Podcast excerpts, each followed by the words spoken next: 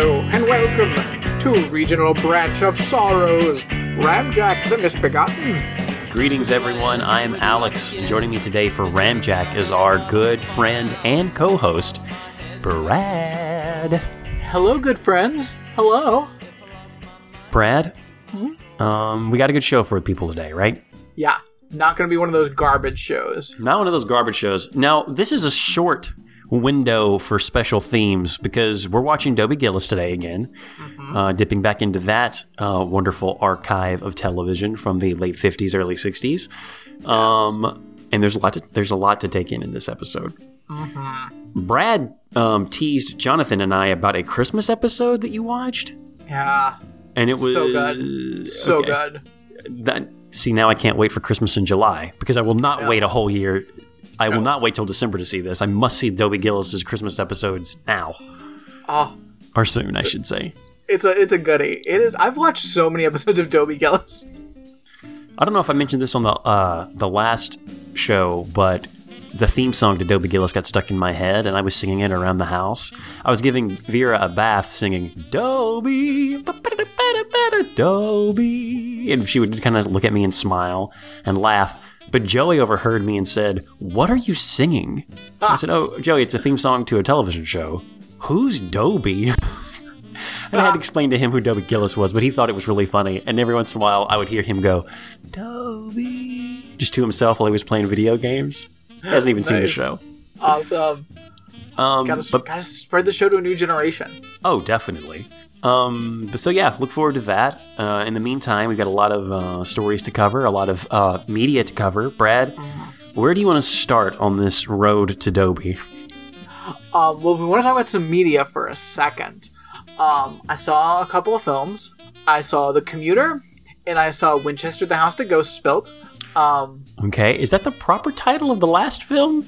yeah, Winchester, the House the Ghost Built. Best title ever.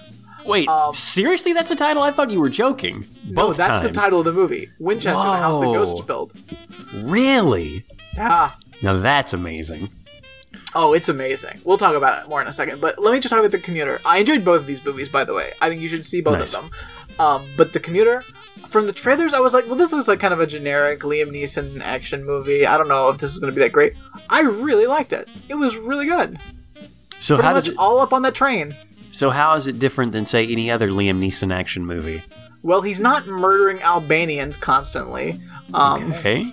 So there's not a lot of people. There's not a lot of just stupid killing, which I appreciate um, in this day and age. Um, it's it's it's good though. It's like in the end, like when like the whole mystery is like kind of unravels a bit. I'm like, I don't know if this completely works, but at that point, who really cares? um, but also there's there's real mention of the fact that Liam Neeson is 60 years old. He's like, listen, I'm five years from retirement. I'm an old man, which is pretty great. Um, Wow. Another weird thing about that book, a lot of people are reading physical books. A lot of people just reading real paper books. So In I'm the like, commuter, like where Yeah. he's at on the train. Yeah. Like, Huh. really? You guys don't have like a Kindle or a, a phone or tablet or anything? You just paper books, all of it? Alright, cool. Yes.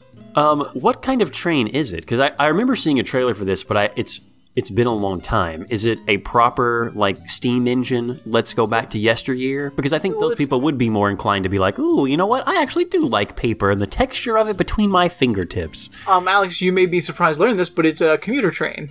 Oh, so a modern train, Yes. like a subway or Yeah. Like an it's, a, it's in above-ground Chicago, so it's a. Chicago uh, a commuter train. Okay, I've been on one of those actually. I've Yeah, been to Chicago yeah. and I've been on one of those, and I have I dare say I maybe saw two paper objects, Hmm. and those were one of them may have been a book. Well, So okay, already inaccurate, already Yeah. inaccurate.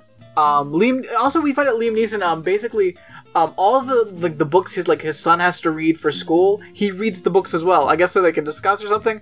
So, question, Alex: Will you be reading all of the books that your children re- have to read for school? Um, I hadn't thought about that. Probably.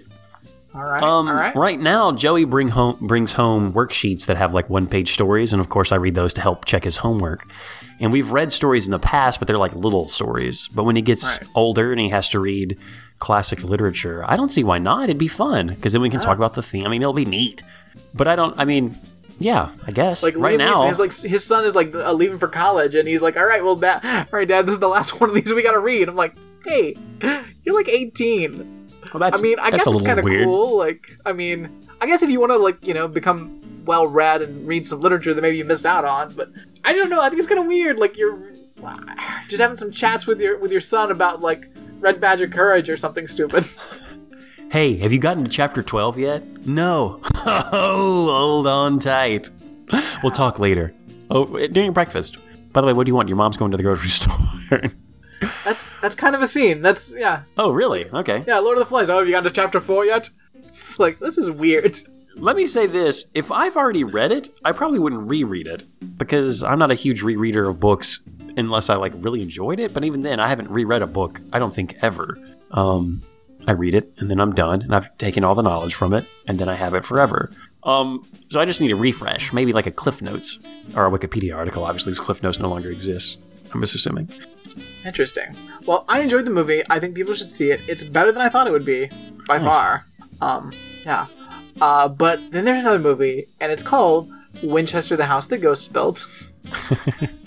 I don't know if I've ever been so happy watching a movie in a theater. Really? I was just I could not stop smiling. Right. For what? To what? Yeah. Explain.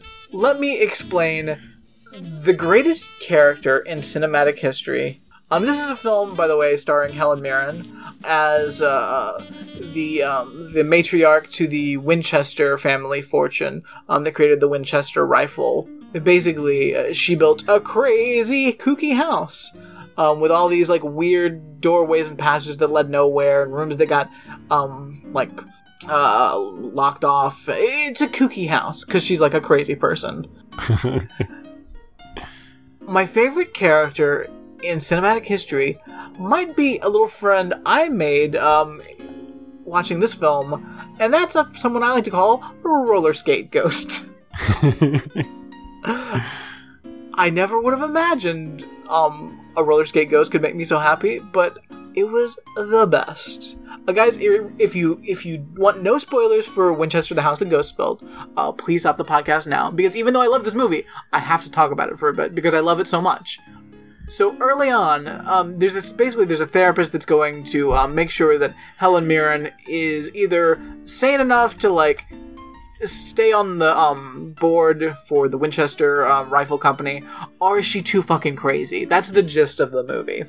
So he's looking through the catalog and he sees that the Winchester Company is now uh, making roller skates, these crazy new inventions called roller skates. He's like, oh, this sure is wacky.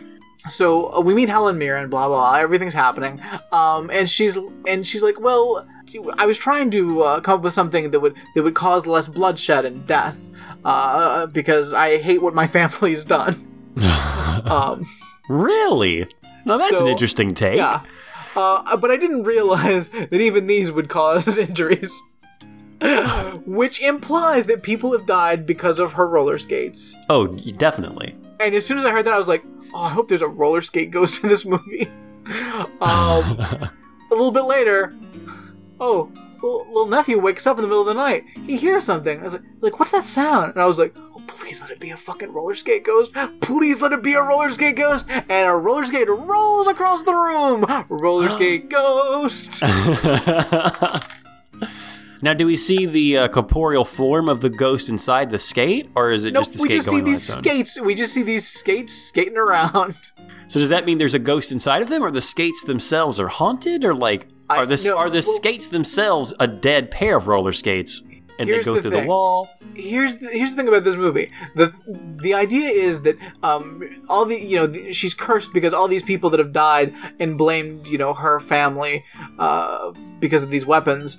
Um, you know they come and they haunt her, and she tries to uh, make amends with the ghost. Um, and so they'll leave in peace. Some of them don't, though, and those are the ones that stick around. Which means someone died because of these roller skates and is holding it against her, which I love. That is crazy. Oh, it's a fun movie. I mean, it's a fun horror movie. There's not as many scares as I would like in a, in a horror movie, but it's so fucking kooky. I'm fine with it. Um, there's there's some moments. There's a great moment where there's this guy that like he's real creepy the whole time. So you're thinking to yourself, I bet that's secretly a ghost. and then um, at one point he goes up to the therapist and is like, "You can see me." He's like, "Yeah, I can see you." Hmm. Well, I'm gonna kill you. and he like turns into a spooky monster ghost. Um, and then he disappears, and the therapist is like, "Oh, what the hell was that?" And so he runs into the office and is like, "Helen Mirren, something weird just happened. Uh, that guy that works for you. What guy that works for me? You know that guy. What guy?" And then he looks at the book that Helen Mirren is looking at right then. Is like, "Him. That's him. Him. He died twenty years ago." oh, That this is movie amazing. Makes me so happy. It's like it's dumb in all the right ways. and there's a roller skate ghost. like I love roller skate ghosts so much. Just the fact that I got excited that there might be a roller skate ghost, and then just as those thoughts came into my head, roller skate ghost, wee. I wish that's how more people approached um, writing for the cinema. They get the premise down and they think, all right, what can we get people excited for? Or what would be super exciting to just happen in this movie? I mean, just someone that's vengeful is like, oh, damn the Winchester family and their roller skates. I died because of these. I will have vengeance in the afterlife. You you you wonder, like, what else? Like, is this going to be set up for sequels? Where so this is Winchester, the house that ghosts built. Mm-hmm. Are there going to be more companies who are also haunted by the products that have I killed wish. people that they've made? Because that would be amazing. I mean, you say set up for sequel. Let me let me let me just la- first of all, let me just say, um, Winchester, the house the Ghost built. Um, Ghosts do not build this house. Um, i- i- that is a lie. Now, do they do architectural design of the house? Yes, yes, they do. How? How? Ghost, Winchester, the house that Ghost architected. so, like, ghosts made these rooms? Well, no, they designed the rooms, Alex. It's they're built by construction workers. So, But yes, they are designed by ghosts. so how did that happen? An architect got killed by a, a Winchester rifle, and he came to uh, the house and said, "Look, I need to make peace with you, but before I do that, I need to make an amazing house. It's the only way that we can make this Alex, right." that's ridiculous. No. What happens is someone dies due to the Winchester family's firearms and our roller skates. oh, my apologies. Yes. Um, then, um, instead of passing on, um, their spirit goes to the Winchester house. And at midnight, when the bells chime, be- oh, by the way, there's bells that chime at midnight for some reason. There's a and at one lot of- The therapist is like, "Why are these? Why are these bells ringing at midnight?" It's like, "Cause it's midnight." yeah, but it's we're trying to sleep. It's midnight. That's when the bells ring. Yeah.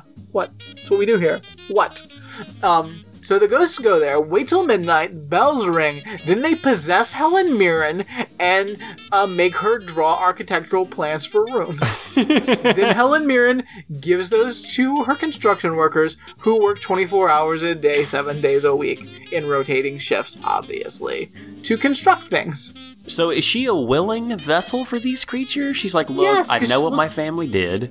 Yeah, because she's trying to make amends with the ghost. Basically, she built the room, which is generally the uh, recreation of the place in which they died.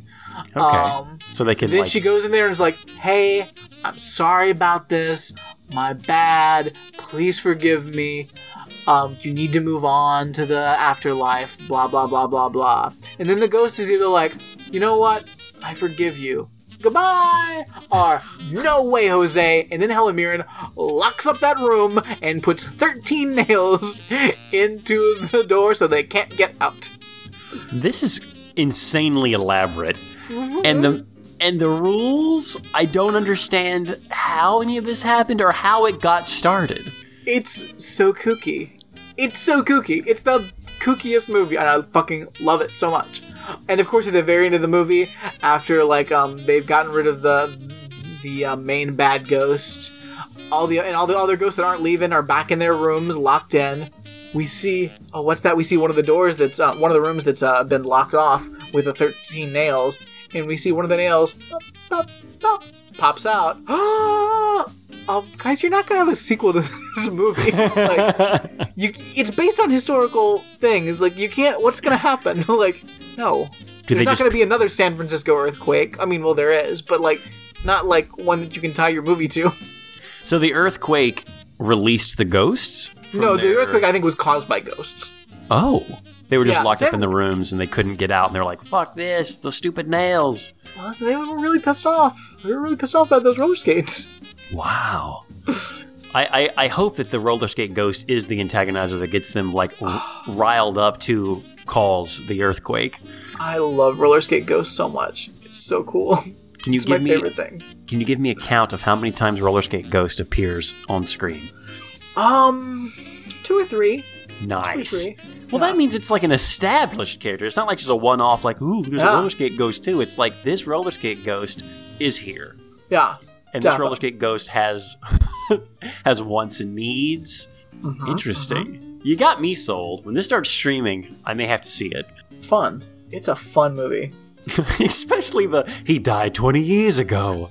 like that's just comical to hear that that happens in a movie in 2018. I know. Like, oh, it was so, and it's Helen Mirren saying it too. I'm like, Helen Mirren, what are you doing? You kooky old broad. Like why did she sign up for this other than I guess the money? Because it's it is Helen Mirren. I mean, come on. Yeah. She can do whatever she wants. I mean, I, I think she did because it was fun. Like, who doesn't want to do like a weird, goofy horror movie? It would be fun. I think people people always people always seem to ignore the fact that it's not necessarily maybe because they just wanted a paycheck. Maybe it just looked like some fun. I mean, if you're an actor or actress at that age, having made all the money, and is that awesome, then yeah, I guess just have fun in the movies you make. Why not? If you're getting offers, I would always like. I, I think maybe I would tr- maybe if I was like an actor and trying to be like a real actor and getting offers, I would maybe try to do a couple of good things. But after that, I'm just doing whatever looks like the most fun. Like I don't care. Like, is it gonna be garbage? Yeah. Does it look like it's gonna be fun? All right, I'm in. I, Am I I, mean, gonna have fun making it? Because I don't care what the final product is. Who cares? I don't even need to watch it. I'm just in it. I don't care. I have made great art. Guess what? I can make whatever I want now. Yeah. People, I don't think people factor that in enough. Like, it's always like, why, why does this great actor keep choo- choosing these terrible projects? I don't know. Maybe he just thought it'd be more fun than, like, you know, not doing it. I mean, the paycheck aside, yeah. I mean, Yeah, sure, paycheck- everyone wants to make money. Paycheck like, one, Yeah. and then two, like, oh, yeah, yeah, sure, I'll do this. Nothing's really jumping out to me, so I'll do the one that looks like the most fun. The house that ghosts built? Winchester? This is the one. Call him up. So great. I love that movie. That is Amazing. I love it. I may see it again. I would be on the lookout for that roller skating scenes you didn't expect it. Because I bet it's Seriously. everywhere and you don't even know. because it was just like we see the the the roller skate in the catalog as the like the um psychiatrist is on his way over there, and I was like, oh, that's fun. But when Um, we see then- the, the psychiatrist moves away from the catalog and the actual like illustration of the roller skate like moves off the page and you're like, Oh. what? Well, no, because we see we see that and it's like it's a throwaway, and I'm like, okay, that's fun. And then Helen Mirren says that line about, um, I thought I was making some, I thought I was um, getting us invo- involved in something that would cause less harm. And it's like, oh, people die because of roller skates. I was like, that's weird. It's like, oh, what if there's a roller skate ghost? And then almost immediately we got a roller skate ghost. I'm like, yes, it's so great. Thank you, movie. You gave me exactly what I wanted. Okay, check this out. So I have the statistics over the course of 10 years um, that give the number of people who've died using skis, roller skates, or skateboards. Now, why they combine all these together, Yeah, I, don't mean, know. I guess it's because they're things on your feet that have wheels and or, you know, are slippery like like uh, modes of transportation that are more foot related. But I there mean, I think anyone that puts on a pair of skis deserves to die. Oh, yeah. you're asking for it. I wonder. It doesn't tell us which one is more dangerous, which I would love to know. But okay, so check this out. Um, it averages around fifty a year from all three of those. So yeah, and this is after many, many years, many decades after roller skates were invented. So you know, when roller skates first hit, lots of people died. It was devastating. It's like I when mean- cars first came around and they were going around. I am I am anti roller skates, so I I think yeah people shouldn't put wheels on their feet, um, and it's no surprise that you die when that happens. Um, Interesting. So- Interesting. In the year 2001 and 2002, deaths by roller skates, skateboards, or skis doubled just for those two years. terrorist, it's because it's because of 9/11. It's because 9 11. people didn't trust in they didn't trust the skies anymore, so they took right to wheels. If they weren't in cars, they were on roller skates or skateboards. Ah, And that influx definitely. You got a lot Oh, of yeah. amateurs kicking around? Nope. like oh, I'm scared to fly. I'm scared to fly. I'll just take the skateboard. Oh, will you? Will you, dummy? Hmm. It can't be that hard. Whoo! Smack. Done. then you're haunting her. Uh, then you're haunting Helen Mirren, Yeah, or the oh, are her descendants in that kooky house. true. Brad, I I really I love living vicariously through your um, movie past life because I, I don't get to go to the cinema very often. Sure. Um, the last movie I saw was Cars Three, which is streaming on Netflix. Okay. All right. Um, I'm sure you and the listeners have a lot of questions. Um, was there a roller skate ghost? No. Were there ghosts? No. Yeah. Was Liam Neeson in it? I don't think so. Ah. Um, what was the movie's basic premise? It wasn't just racing. Um, I would say that out of all the Cars movies, this one definitely has the most mature plot because it's about an aging racer who realizes that these young whip- whippersnappers are coming up and they're going to beat him, and there's nothing he can do to stop it because he's just getting old. And ultimately, he has to train the next generation. But it's a long, it's a long trek to get there. Nice. But it's interesting. Like it's a neat metaphor, but it, it begs the question: Who is this movie for? Because tiny children don't care. Joey like kind of look watched it and was disinterested. He was like, "All right, I guess," because it really isn't written or geared toward children at all, which is a bold move. Yeah, I don't. I, I would think of like all the Pixar movies. I like, and they I know they tried. I know they tried to do this whole like we're for everyone. Um, like we're not just for kids. We're also for the whole family. Uh, but I feel like Cars would be the most direct for children yeah, because yeah, they're cars. they're Cars, But the first Cars movie was a kids movie. right? The second Cars movie was like a spy thriller. Again, okay, I guess a kid spy thriller. We have Spy Kids in 3D, so of course I guess you could do that with Cars. And now the third one is a movie about accepting, I guess, your retirement and training a younger generation. Like the theme alone is like wildly off. I mean, first of all, don't tell the children that they're ever going to be able to retire because that's never going to happen. yeah, Like kids don't get to retire. Never. Like the retirement age is sixty-seven, and I don't know if you heard this. Paul Ryan's trying to um, he's trying to with Melania Trump is trying Oh, to put no. together a new uh, um a family leave uh, plan where hey we're gonna make sure everyone has family leave for when you have a baby. Um, what you're gonna do is you're just gonna take that money out of your social security. You'll get it in advance, and then you just work for a few months longer when you get old. what? That's their plan. We're hey, yeah, you can take some time off to be with your kid now, but that means when you're an old fucking bastard, you're gonna stay working a few months longer. if you can, if you even can. No one can. It's sixty-seven. That's that's stupid. I mean, yeah, that's just dumb. But I mean, Paul Ryan is an idiot, so oh, the whole Twitter thing where he tweeted out like, "Hey, we got this one woman like a couple of like a hundred dollars more a year ish." No, Alex, a dollar fifty a week. Oh, so it's far less than a hundred dollars. Yeah, My which bad. is enough to pay for her Costco membership.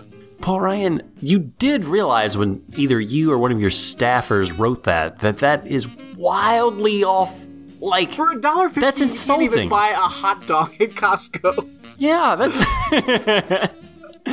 that's insulting. That's Oh. that is that's a level of disconnect that well, I guess if you get half a million dollars from the Koch brothers, then I guess yeah, Yeah. Your mem- people's membership to Costco might you be like, oh yeah, that's something people would that's something they appreciate. Yeah. A membership let's- to another corporate brand who's going to be taking your money. I, let's sure. let's not let's not uh, tell kids uh, fantasy stories about um retiring because it'll never happen children you're gonna be slaves to the machine till the day you're dead That's the way it's always been. It's the way it'll always be.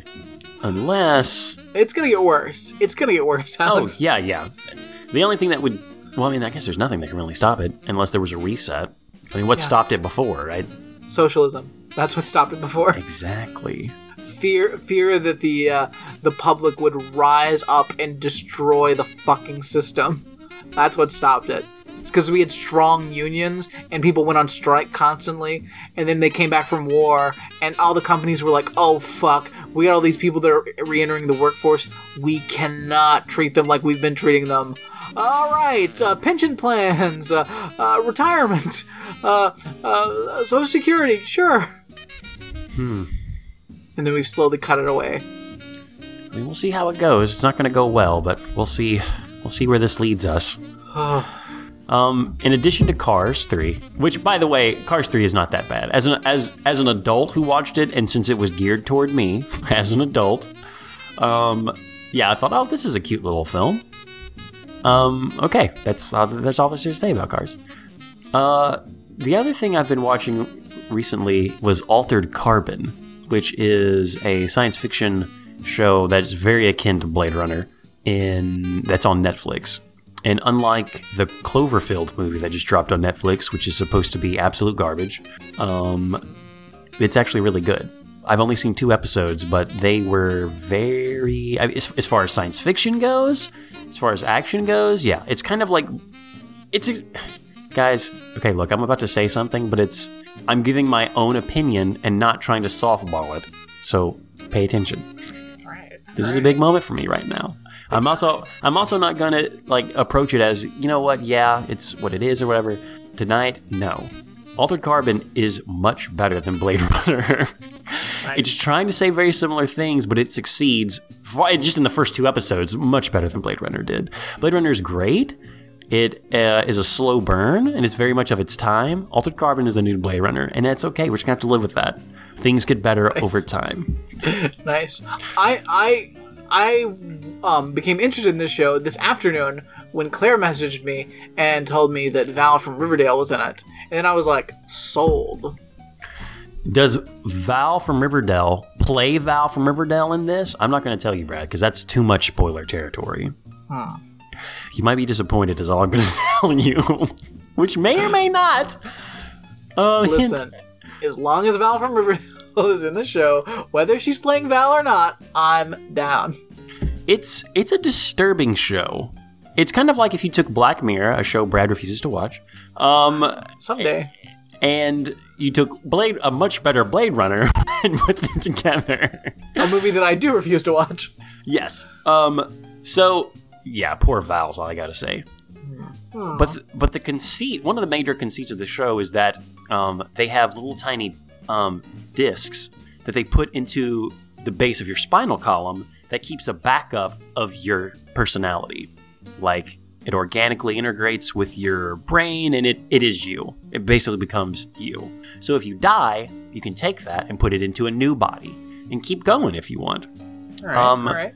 interesting things. So in the future, Catholicism, hundreds of years in the future, like 300 to like 300 to 400 years in the future, um, Catholicism is still around, still fucking things up for everybody, because Catholics think that it's wrong to put a disc in your neck and have it back up your personality. When you're dead, you should be dead because you're gonna go you're gonna go to heaven, and that's what God wants. It's wrong for you to back up yourself on a digital disc. Of course, the government makes you back yourself up on a digital disc, digital, like a disc. So it's like considered a right, I guess, to be able to do this. Just as a Catholic, you have code that says "Do not resuscitate" or "Do not, yeah, bring bring me back." Um, yeah, there, it's very interesting. I would say, Brad, what would you do if we had that technology? I I I would be glad. You would ride it out, right? As long as you could. Why would you not? Of course. according to this television show, they say that most people only like get new bodies, which they call sleeves, once, maybe twice, and then they die because they've they've lived their time and they're ready. Well, what the fuck are you talking about? Bullshit. What the fuck are you talking about? Bullshit. Bullshit to new levels. Yeah, that's just what people tell themselves that they believe because they know they can't actually live forever. Yeah. If you let someone live forever, or if you make that technology happen, well then fuck yeah, you're gonna want to live forever. Yeah, I don't understand. Oh, I get bored. You know, you've done everything. No, you haven't. Like, But, there's always new things. Always. First of all, you're never gonna read all the books, and then guess what? There's gonna be new books, and that's just on the subject of books. um, then think of everything else. yeah. How could you? You know, you're. Oh, I, you know what? I just, nah. You know what? I'll never learn to play the oboe. I'm cool with that. Why not? you could be playing. You could be an accomplished musician three lifetimes over, and Yeah. then guess what? You could go do other stuff. Well, then once you've become a, a master musician of every musical instrument, then you can work with other master musicians to create amazing new pieces of music that no one would ever have had the skill to create before. It's a new level.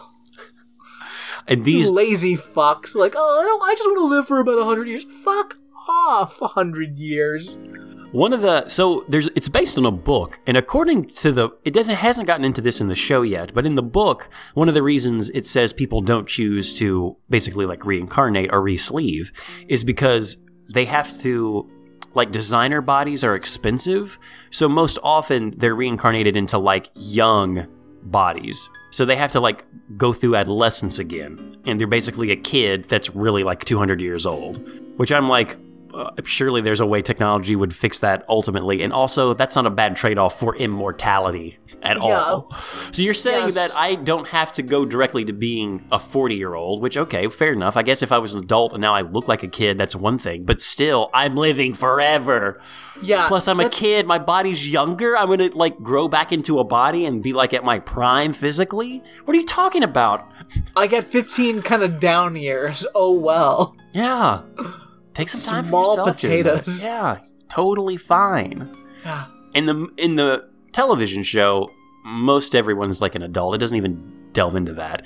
There is some disturbing, just random stuff that obviously your mind can run wild with. And to its credit, th- at least the television show uh, allows you to explore some of the more dark, weird stuff that could manifest from that. Like it really explores that. Which great job. You didn't waste an idea. Good, great. But I, I highly recommend it to our listeners if you're into science fiction. Um, yeah, and Brad, you refuse to watch Blade Runner, probably for good reasons. I'll be honest, you would probably hate Blade Runner. I'm, It's- I'll, it's- probably see it at some point it's You don't have to. I mean, if you were able to be reincarnated into a disc and you had to kick, like you said, 15 years of downtime in another life or two, Yeah. maybe. But by that time, there'd be like newer altered carbons that are better than altered carbon. And it's like Blade Runner, it's like 2001 Space Odyssey. It's art. Like the last part of it is really great, but there's like 20 to 30 minutes of that film that's like, nope, you could just cut this and it's fine. You can't really appreciate it now because it's so wildly different visually from anything else that's around. It's yeah in a, in, a, in a way that yeah some art is timeless some art is not and that's fine but that's pretty much all i've been watching nice brad i got some things here um, that i'm sure have been just haunting your the, the periphery of your mind. No. Wee. um so nintendo finally came clean on an age-old question. Is toad's head the hat part and the little ball or is the the mushroom part a hat? Like how is toad's anatomy? Please explain toad. It's a hat this is established already nope what it's been retconned if that ever happened now in the cartoon we watched as a child he could take off that and it was a hat but then Yeah. it was like toad had a tiny tiny little head and it was weird yeah Nope. Uh, to quote, um, let's see, the developer that they interviewed. So that, as it turns out, is actually Toad's head. nope I'm gonna have to leave it uh, to all of you to figure out exactly how that works. Maybe there's something in, like inside, like a brain or something. Okay. this person see this person doesn't even know what the fuck they're talking about what's inside Toad's? I assume a brain, right? What do you mean? What's inside his head? All I can tell you is that the mushroom part is a part of it, and it's stuck there. It's his. It's his head. It's not a hat. nope not on my watch i don't think so Brad is unconvinced. not buying it Um, also, a lot of controversy. So, in the new Mario Odyssey game, you can give Mario boxer shorts or swim shorts, and Mario, bare chested, has nipples, but no Okay. bel- but no belly button. what Um, when asked about this, Nintendo said, um, no comment. Can't tell you why. Did they wink after that? I don't know. The sources d- doesn't say, but it is a little weird. Why would you give him nipples but not a belly button? Fair enough. So you're telling me Toad's head has something inside, a mystery inside, but it encompasses all of what's on his head. But you're not going to be able to tell me like basic things of why Mario. Like, okay, okay, Nintendo, I see what's up. Just thought you should know, Brad. I know it's been haunting us a lot. We thought we had answers. We actually don't even know where the truth ends or begins. Like it's all lies. It's all lies. all Everything's lies. a lie now.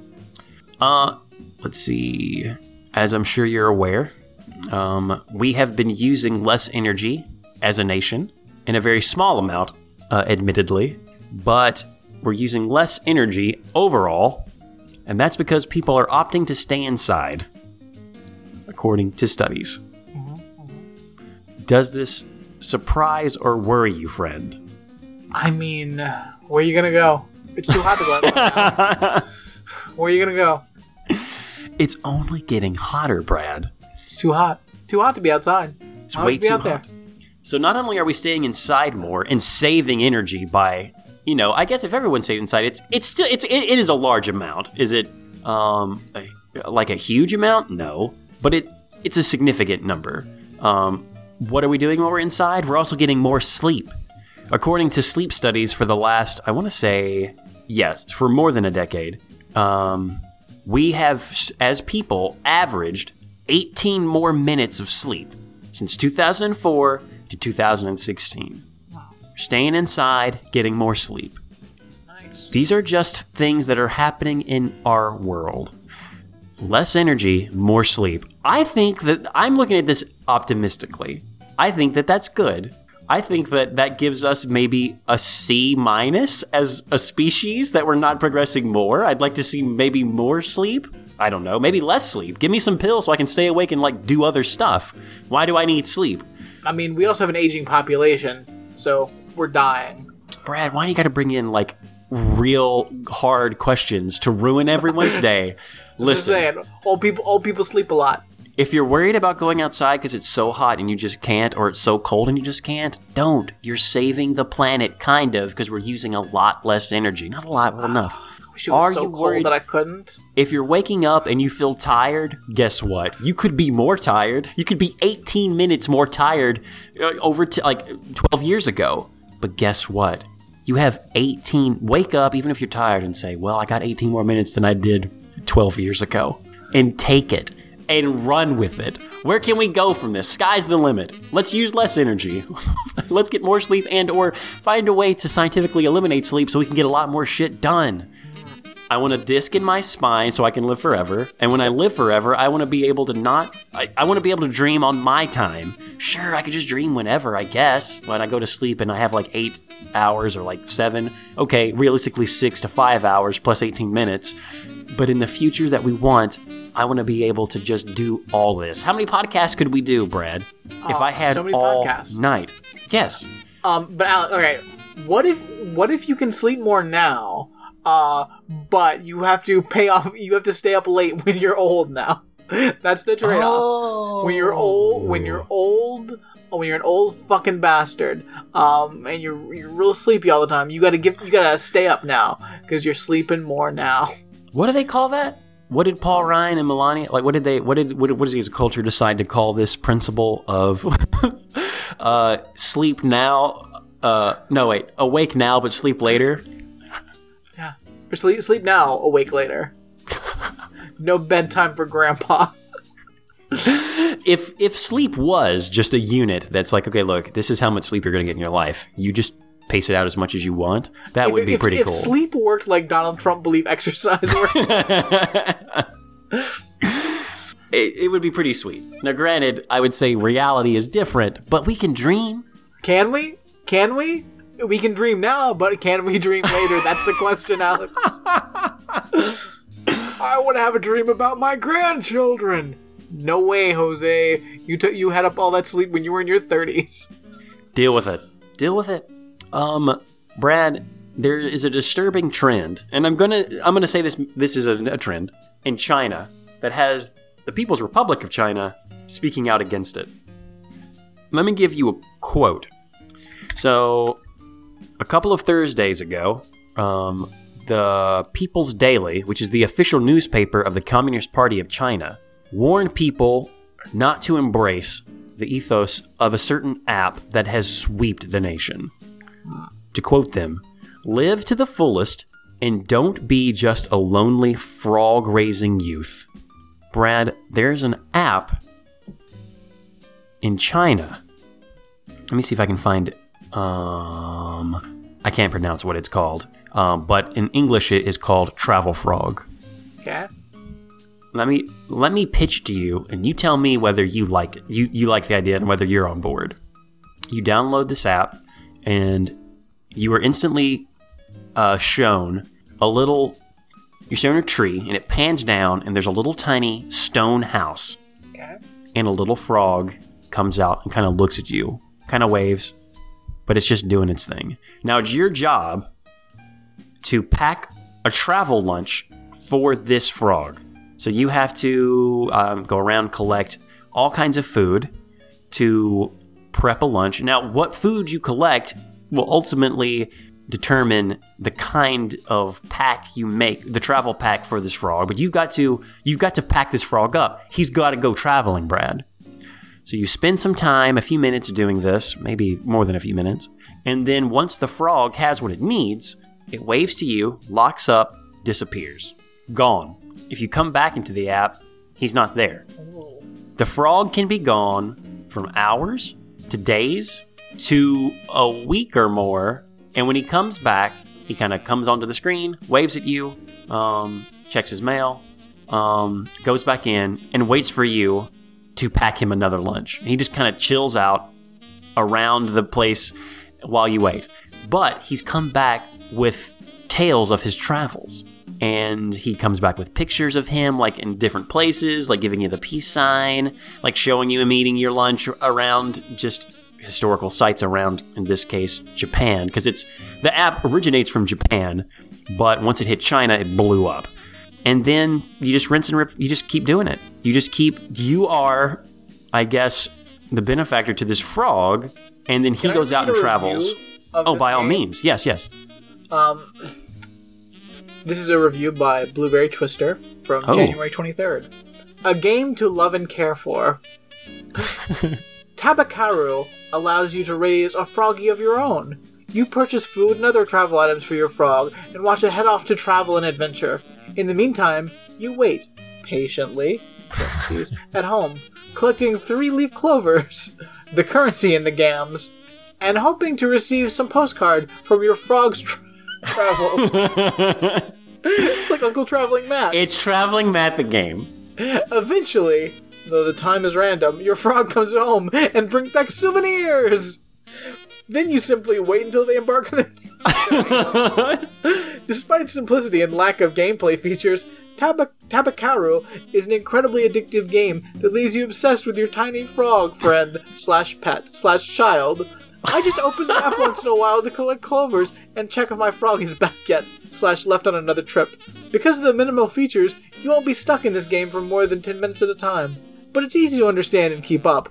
Best if you are busy and can't dedicate it to a more complex game! Exclamation point. Also, it's just fun unlocking new places and receiving cute postcard from your frog's adventures.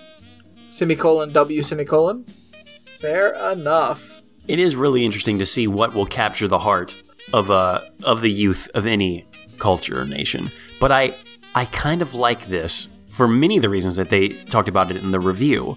And the fact that it's minimal effort and it just goes and you don't have to you don't have to check back up on it. It messages you, "Hey, check me out at this uh this place, bringing you back a souvenir." Just let me know that it's there. Like it's it's yeah, it basically mimics like a traveling friend. It's all I love hand I love driven. the way that other review was like, you basically just wait around and then the frog does stuff and then tells you about it. And you just wait for it. it's like, why is this game off having more fun than me? Here's another review from Wicked Raptor. Ooh. Also, people shut the hell up about the Japanese. They're gonna make an English version too, so stop downloading it, or the App Store will remove it. You can use screenshots on Google Translate to figure it out, and the snail will give you a clover charms in exchange for food. you just have to work it out like I did, because I can't read Japanese either.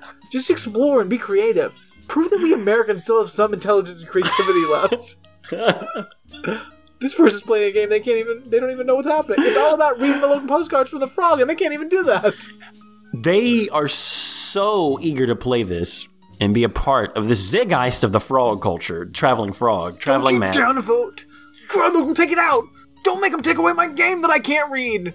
What I like to do is take a screen cap, then go to a computer, and then put it into Google Translate, and then I know what the frog's doing. And as far as like understanding the UI, here's a tip: if you just tap that little snail, he gives you stuff. I don't know why. I can't read it. I haven't translated that yet. Um, but I just like to get creative. I like to.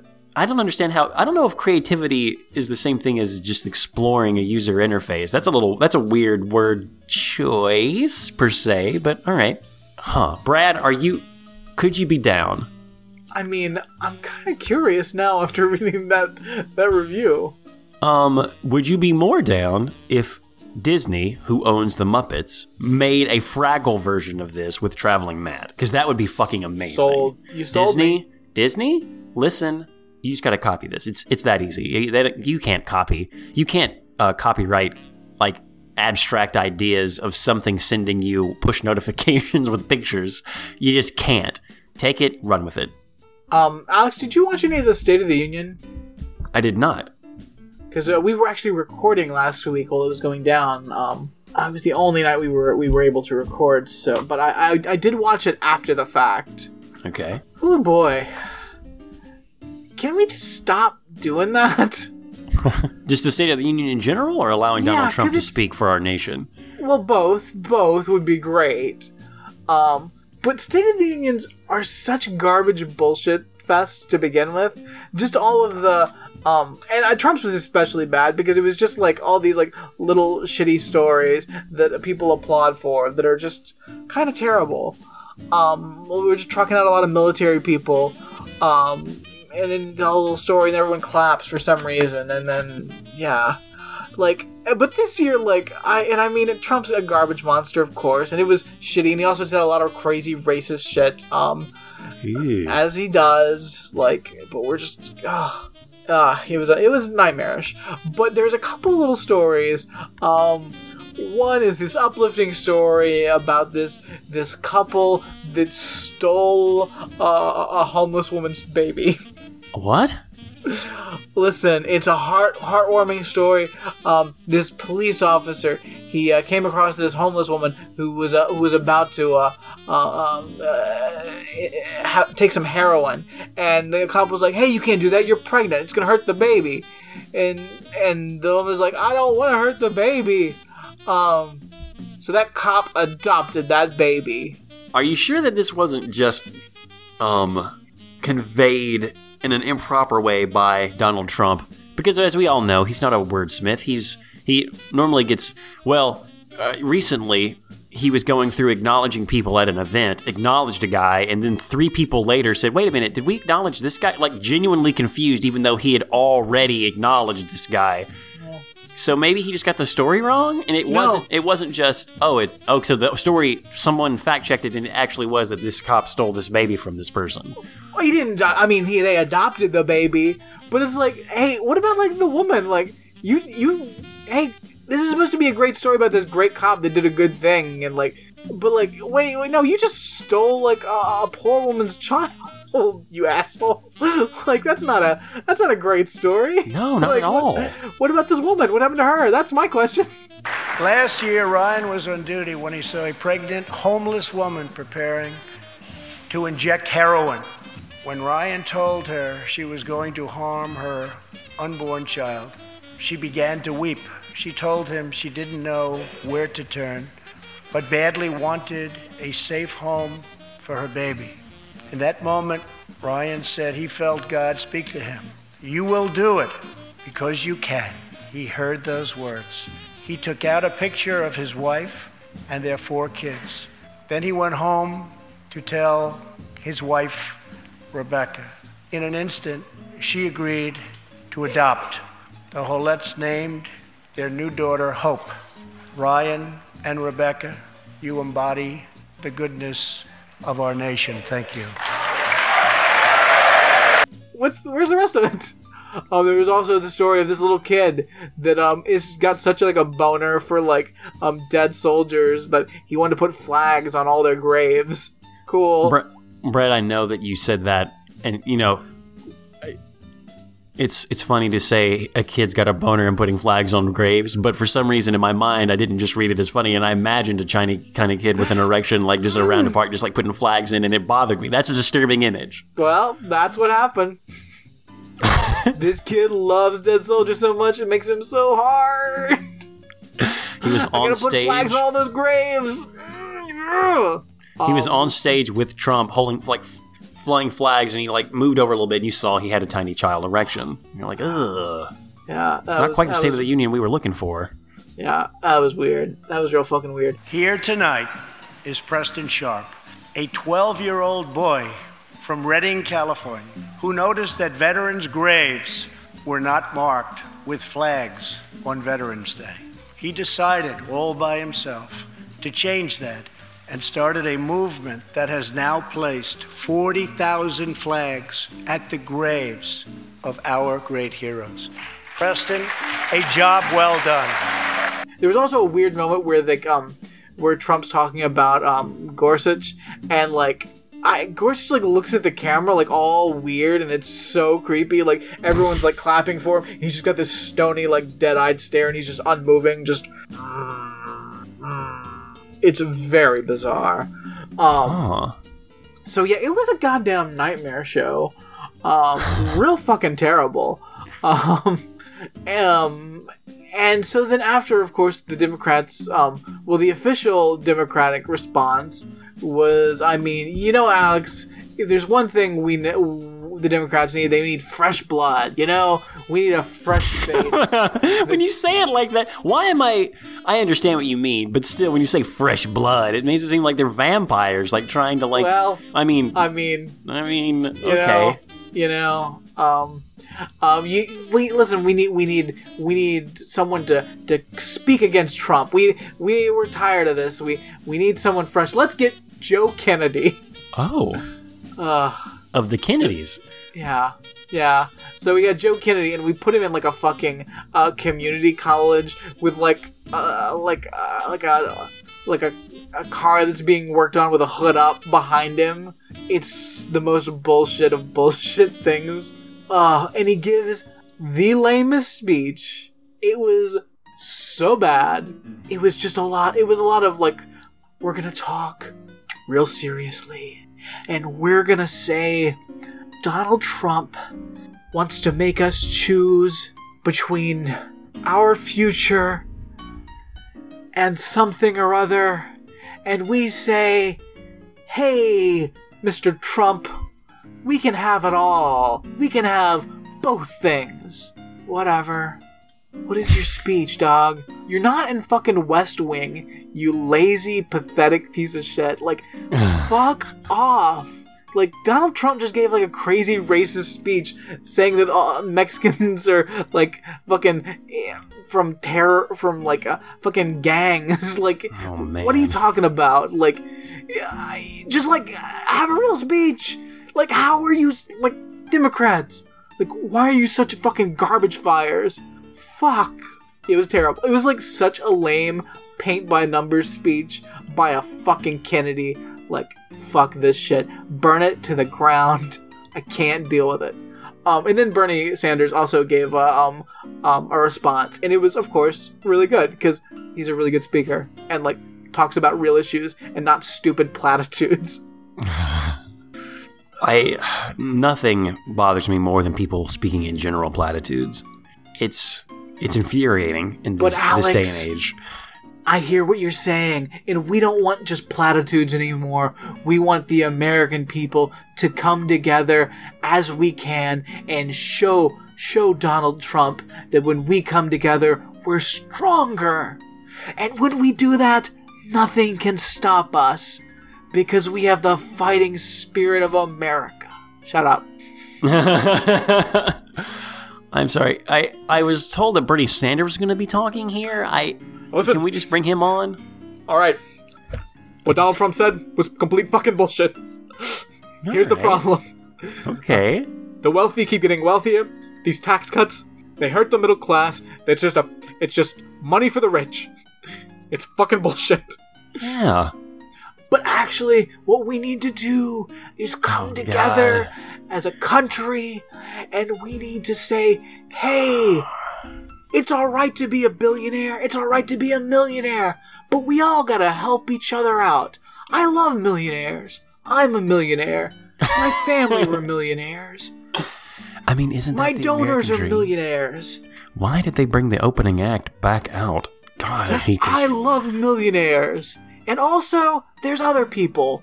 There's there's groups that we like. We like the gays and women and minorities. And we really like them. And we love talking about how much we like them. And we also really, really like millionaires. and we'll do anything to help them at all. Wait but we're also gonna keep those minorities and women in our thoughts and prayers. We'll trot them out whenever we need to. Hashtag I'm with her. yeah. Burn the Democratic Party to the ground. Burn it to the ground. Or maybe let Bernie just like pick people who aren't legacy, just platitude politicians.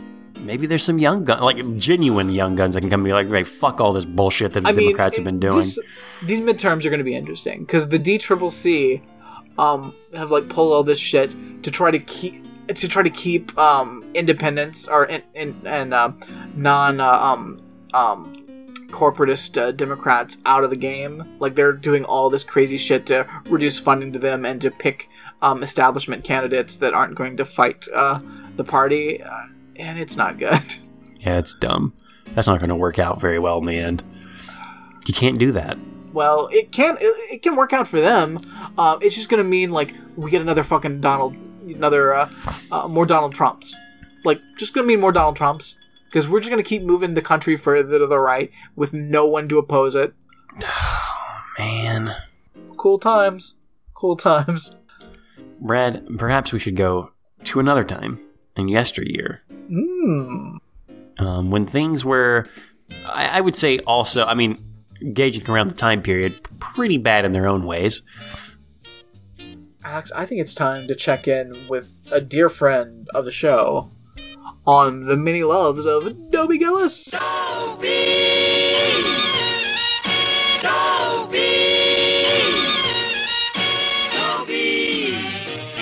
I love the theme song. The theme song's great, by the way. I love the ending credit theme song before they start singing because it gives a longer musical interlude of just this kind of cool jazzy beat, which I like a lot. Um, is she is she tall? Is she blonde? Does it say something like is she curvy? Is she something? Is she any kind of dreamboat at all? Doesn't matter because he's hers and hers alone. Dobie. Uh, Brad, whose turn is it to summarize this episode of Dobie Gillis? I think it's my turn. I believe so. I think I did Manimal. Manimal. And Jonathan did the first episode of Dobie. Correct. So, Alex, please take a few minutes, uh, collect your thoughts. Think about what happened in this episode. Uh, uh, what people were doing. What were they wearing? What was happening? Whatever you need to discuss in as much detail as possible without going over one minute or ridiculously under, because then you would be a teenage marriage chump. Married. Count me in, I'm ready. All right, Alex, and you will be going in three, two, one, go. Dobie's kind of depressed, ladies and gentlemen, because he keeps re- getting rejected by women this week. There's three women who basically need to get restraining orders uh, from their own words and recount of what Dobie's been doing to them. And yes, please follow through with that, because right now Dobie's kind of being a monster. So Dobie decides, look, I've been playing the field too long, and I can't, I can't handle rejection again. I need to just skip all this and get married. And who's a willing person to get married to Dobie? Zelda, a, a young woman who is just infatuated with him for some reason. And she says, yeah, I'll get married. So they go to their parents and ask for permission, but no, they're going to say no. And the parents get this idea of, you know, the best thing to do to make them not do it is to give them permission. Well, that backfires. Um, they almost get married. They're at the courthouse and they are about to uh, get married. And Gilligan comes along and says, Guys, this is stupid. What the fuck are you doing? They're like, Yeah, we don't want to get married. And they don't get married, which is a really good thing. And then Dobie goes back to being Dobie. And Zelda still has a crush on him? One minute. I'd like to, I'd like to think I'd like to think Dobie Gillis. Um, I'd like to think Zelda. Tip tip though, Zelda, quit doing the scrunchy face thing. That's weird. Yeah. That's weird. Yeah. That's that's that's not gonna end. That's that's gonna keep going forever.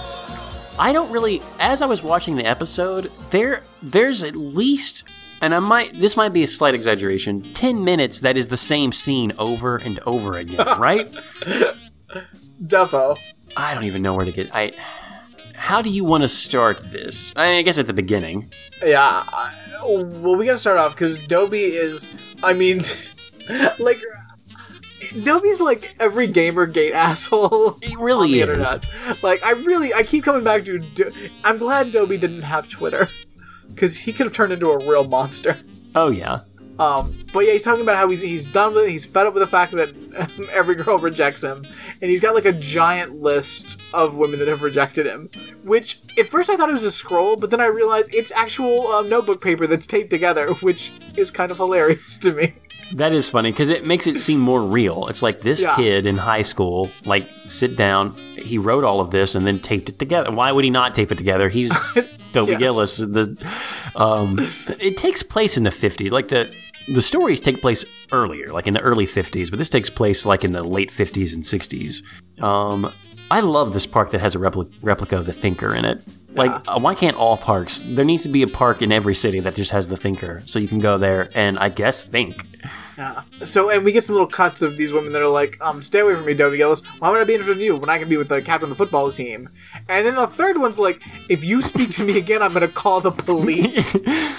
Yeah, the th- the third one has fear in her eyes, and I give this to the actress. She looks afraid, like she is up against a, like the siding of a house. So she Dobie's cornered her. She's like, "Listen here, you. I will call the police." Yikes! So when it goes back to Dobie and he says, "Look, I can't handle rejection anymore. I can only take so much." It's like, "Well, dude, what the fuck are you doing? Like, Yeah. reassess your life and how you're approaching this, because this is weird." This is I think the problem's you, dog. I think the problem's you. It's you, Dobie. But don't worry, he's got a solution to the problem. Yeah. One easy thing that'll he'll never have to worry about rejection again. Okay. Uh, cut to the store where he tells his parents, "Hey, mom, dad, guess what? I'm getting married." Uh, mother is freaked out. Though I do love that when they first show moms, and then it goes, the camera goes out, and you see them all around the counter. You only see part of a sign on the counter that says "Special Crackers." I'd like to think that's all the sign says. Special crackers. Makes me wonder what's really going on in this small town. Like, what what are these special crackers you're selling, Papa Wow. Dobie? So yeah, There's Dob- also the other sign there. Um, by the way, is for peas, and it says something natural garden flavor! Exclamation point. Peas. I'm like, natural garden flavor of peas. Hmm. I mean, I guess, I guess. Did I say such natural garden flavor? Maybe I think. I think Such, such natural, garden flavor! Exclamation garden point. flavor. Peas. Oh, Oh, Is that what that is? That what peas flavor is? The natural garden? I I was not a fan of peas as a child, you don't love that flavor? You don't love the flavor of peas? it wasn't until recently, Brad, that I've learned to uh to you know admire that natural garden flavor which peas possess. I, nobody likes the flavor of peas. I think maybe consistency, uh, what they add to a dish, what they, uh, but just the flavor of peas unto themselves. Come now, yeah, I mean, there's a lot of suspect signs in the, Gillis grocery. but special crackers. Special crackers, though. Where do I have to, where do I find what shelf is that on? Hey, it's cool. It's cool. It's legal in California now. You can have all the special crackers you want. Um, kind of an aside, at certain points in this, Dobie Gillis's father, who also threatens to kill him and his mother, by the way, just openly in front of them, um, his hair is styled into what Yeah. looks like horns. That has to be It's- a conscious choice, correct? It's like he's got Wolverine hair. Yes. Okay. Yes. he's been wearing a Wolverine mask. yeah, because there's like weird little points. It's very strange. So yeah, Dobie says, "Guys, I want to get married," and they freak out. Like, Dobie, you're an idiot. You're a kid. You can barely like take care of yourself. And then one woman like. Her parents called us, and the police came over and said you're not supposed to go near her again. Dobie, who's gonna marry? Like, what the fuck are you talking about? And Dobie pitches the idea, and Mom's basically um, goes along with it. She's like, "Yeah, Dobie, cool. You know, get married. That'll be fine." Uh, again, Pops threatens them openly. Um, and then she goes over to to him and says, "Look, Dobie is just a kid. He's going through a phase. He's been rejected a lot. No one's gonna marry Dobie. You know, he's our son. No one's gonna marry him." There's also the point where, like, he, Moms goes back over to Dobie, and Dobie's like, "Listen, I just, I can't. I'm done with this Tarantella," which starts the running joke of the Tarantella. Um, because Pops and me like, what does that have to do with a fucking hairy spider? and then Dobie's like, Dad, you're such a fucking idiot. You don't know anything. A tarantella is a dance, not a tarantula. You fucking, you stupid rube. Ill-educated monster. So then Mom starts dancing with Dad, and then they start dancing again later. And, and, and she explains the plan like, look, no one's going to marry Dobie. It's going to backfire. It'll be overdone soon. He's like, you know what, Ma, you have a pretty good head on your shoulders. You know what? Your shoulders don't look half bad either. Mm. Hey, what are we doing later? Got a new shipment of special crackers in the bag. You want to want to break them open? By the way, um, another thing that's um in this store, um, I don't know if this is in Cincinnati or not, but uh, I see chili spaghetti in cans. No way. Where do you see that? Um, when uh, um after Dobie leaves, um, Dad's um leaning over there. Uh, by he- there's peas and there's chili spaghetti um in cans. This must be set in Ohio. I mean, where else would four minute fifty three second mark? Is Cincinnati that displaced in time? Like Mark Twain said, Mark, Cincinnati is what five to ten years off from the rest of the. Is it was chili spaghetti that popular back in the day? Who knows? Who knows? Uh, there's also a sign that says they have fresh fish every day How? How are they shipping know. fish? to Cincinnati. you going to go into the Ohio River and get that fish? It was a different time. I'd like to was a different imagine that at this time, you could, like kids could go fish and get fresh fish and bring it and sell it to the grocer. So it'd be another thing a kid could do for money. It's like, oh, I could get a paper route, or I could catch fish and then sell them to the grocer. Ah. And that's what I'll choose to believe. Um, so Dobie goes to the park and he's talking to Gilligan, and Gilligan's like, "What the hell are you talking about?" Uh, Gilligan does something that's highly annoying. Every time someone says married, he like. s- I'm not even sure how to explain it. Well, that's his shtick, though. He like um, anytime Maynard hears work or marriage, he always screams the word. Um, But it's in a weird way. It's not like like screaming like married. It's more like married. Like it's some sort yeah, of it's- weird like it's his an involuntary reaction to hearing the word marriage. yeah. I think mostly because he's very upset that Dobie is going to marry someone else and leave him behind. That is Who will love him? Who will love Maynard? we're not sure yet. Um, but we do know there's someone who really loves Dobie and is infatuated with him, and that's a young woman. Her name is Zelda, right? Yes. I Just to make sure I didn't get botch that in the uh, summary. Um, so she comes over and she kind of like scrunches her face at Dobie, and Dobie scrunches his face at her as a like an involuntary reaction. And he's like, "Zelda, stop doing that. You're just a kid, and you're kind of like not attractive, and I don't like you. So stop." he's harsh. It is. It is very harsh. Um, can we talk about Zelda's outfit? I, The- it is it is a very strange. It's it's not quite a turtleneck. I don't think it's it's got this giant like collar, but it's like fringe at the bottom. But it's like a turtleneck, but much wider. Uh, it, it looks like it could have been like an ancestor to the turtleneck. Like before we really started doing tighter collars, maybe we just didn't have the sewing skills necessary, and this is the this is what they were trying for, but it is it is weird. It's it's closer to a mole neck than a turtleneck. Yes, and it's also more sweater-like than most turtleneck things are. Yeah. At least I guess in the modern fashion. But then But then again, there's that fringe at the bottom of the. Ugh. yeah, it looks like it's. I mean, the only other time you get that fringe naturally would be on something like a burlap bag. Like it's not. and I guess I mean it gives you. It's definitely wool. It's just. It's an interesting. It's an interesting. Uh, it's an interesting look. And of course, she's sitting on the bench because she chases Dobie off. She's sitting on the bench next to Gilligan, who has on a sweatshirt, and he cut the sleeves like halfway up to make it a sh- like a short sleeve sweatshirt. It, I mean, nothing about these two people's outfit is. There, I'll give you. A, I'll give you a preview, guys. One of these two outfits may be worse dressed. Maybe. Yeah, it's it's pretty fucking bonkers. So, so Dobie says, "Look, Zelda, you're infatuated infatuated with me, and yeah, you're a dog to look at. But you know what? Sometimes that's not important. What I need is stability. I need someone to love. I need someone that will cherish and worship me. Um, and I need to be someone's. Uh, I need you to be mine and mine alone, or whatever the song says." And she's he says, "Will you marry me?" She is beside herself. She's like, "Well, yeah, we should totally get married. Uh, you'll give me your pin now. Um, I'll wear it. You know, we'll graduate. We'll go to college, and we'll uh, we'll get engaged our junior year, and we'll be married right after we graduate college." Dobie says, "No, honey. Look, we're getting married this week." Like what the fuck? And she's like, "What? That's stupid. Nope. Gotta get married now. Later, I gotta go. I gotta go tell my parents." So Zelda's talking to uh, Maynard slash Gilligan. and She's like, "Wow.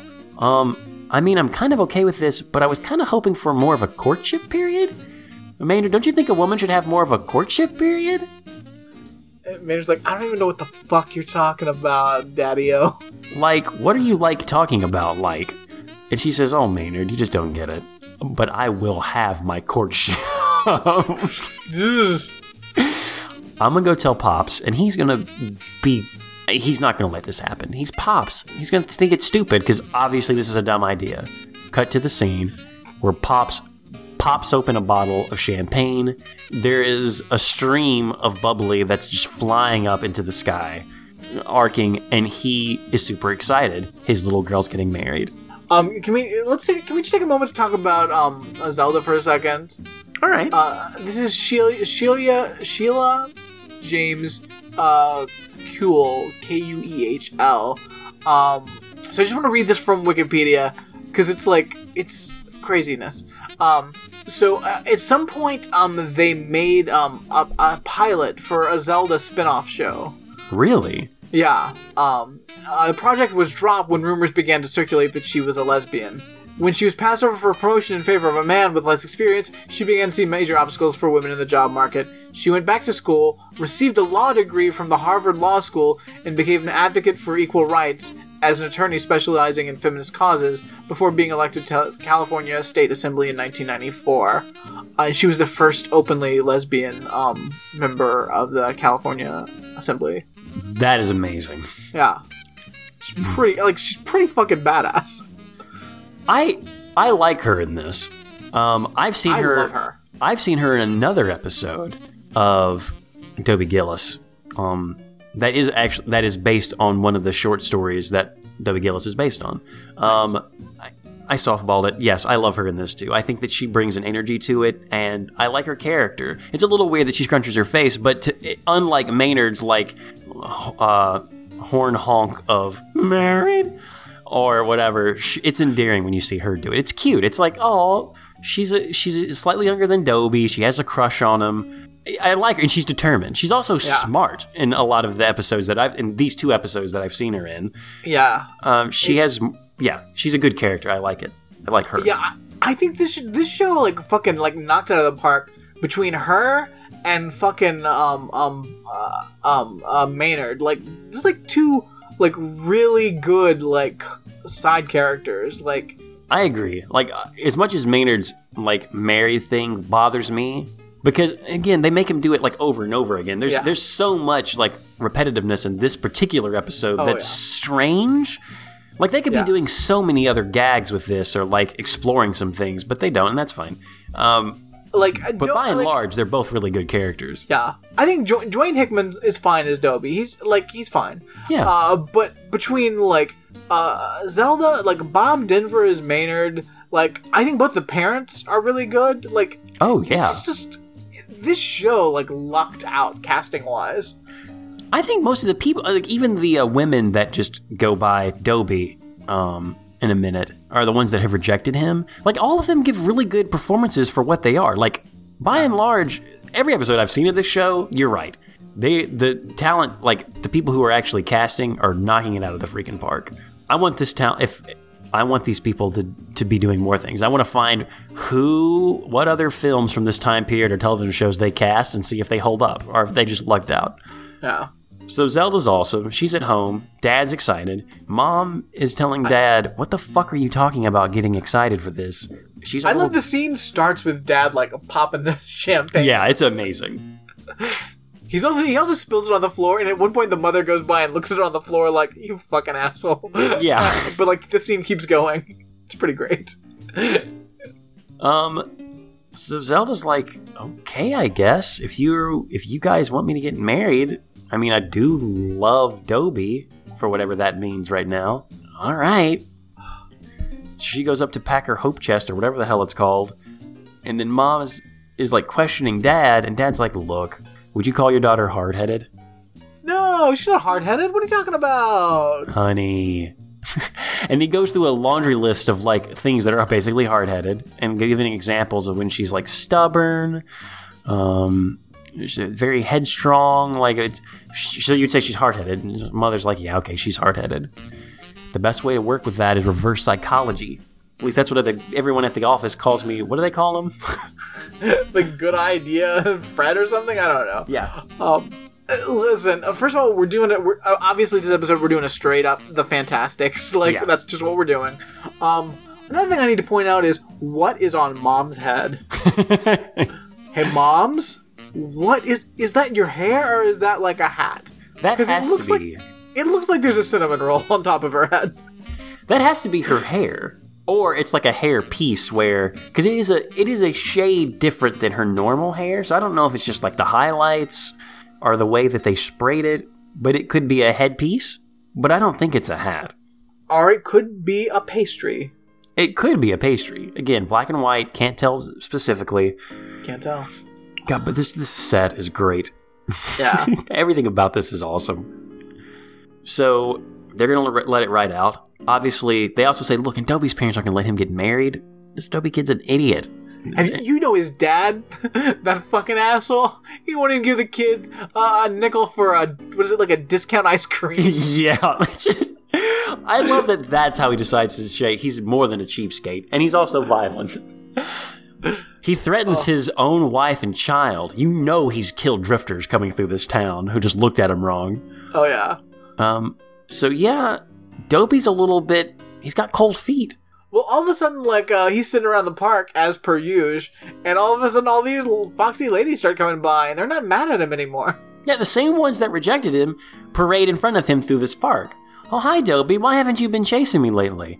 You told me not to chase you. Oh, well, that was last week. You're getting married, right? Yeah. Huh. You want to go to the the uh, uh, the malt shop? My treat. But I can't do that. I- I'm getting married. Hmm. I just wasn't interested in you before when you were a boy, but now you're a man about to be married, and I like it. Hmm.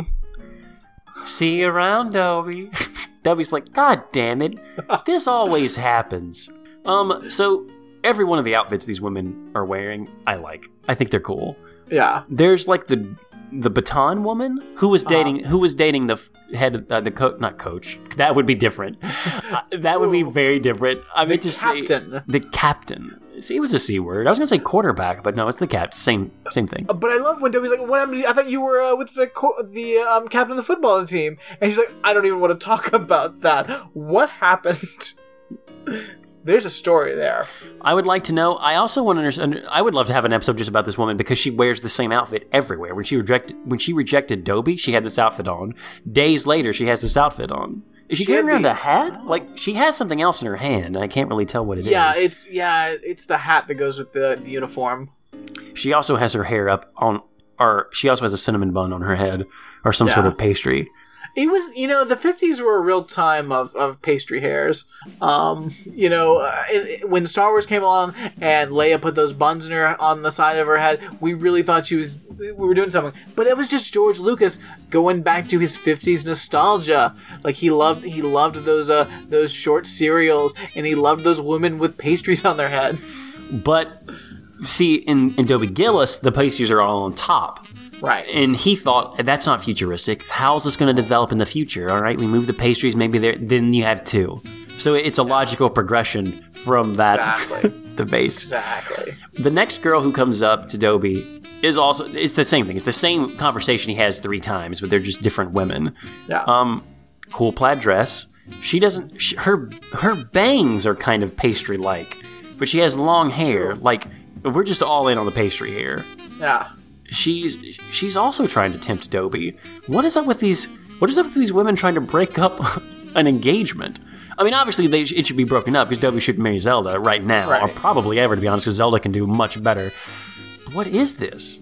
I don't. I don't know if I like this like fem, like this uh temptress kind of like subplot. I mean, it, it breaks up the monotony of the repetitiveness.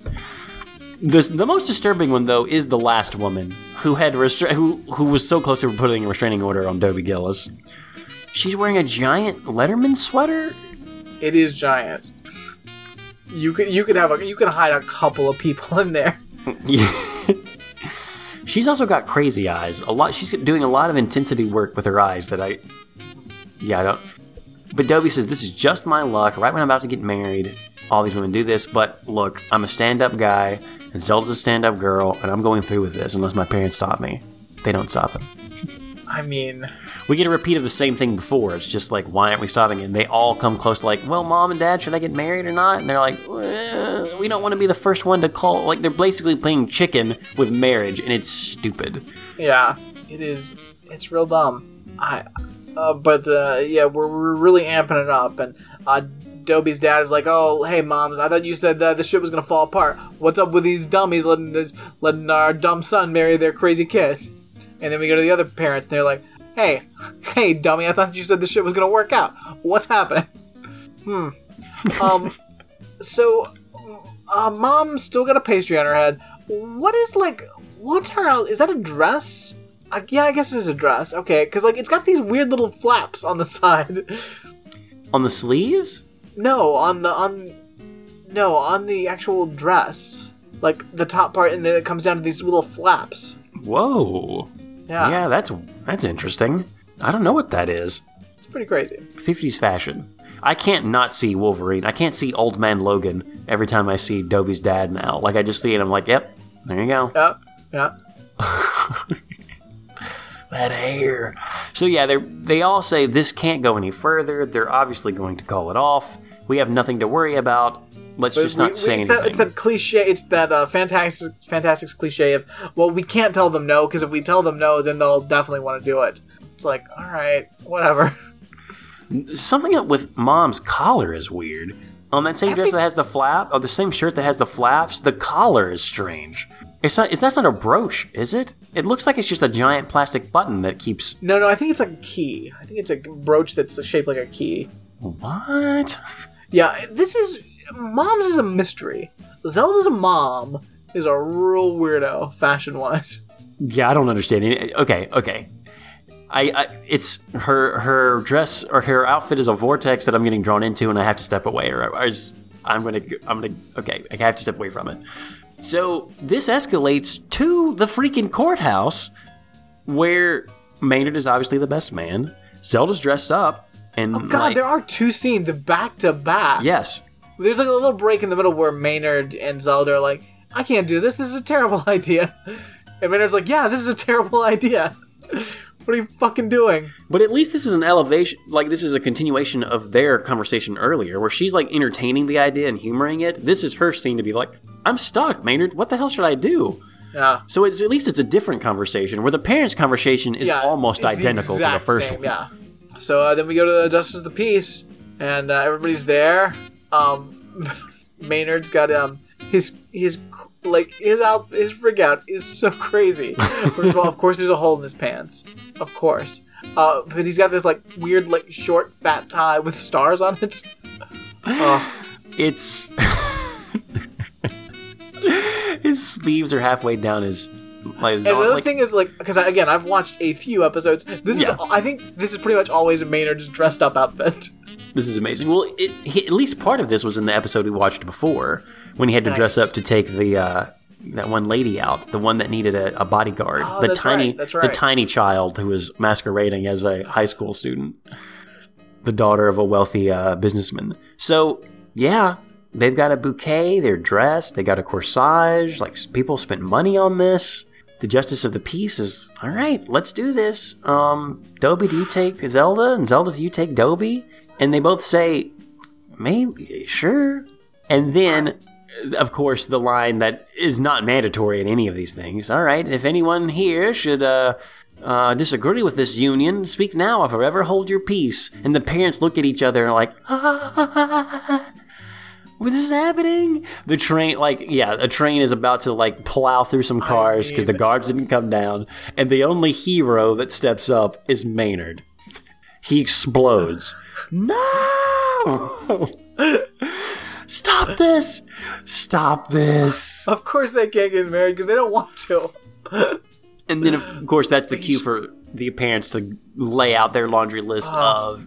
Of course not. They're too young. I mean, this was this was just too dangerously close.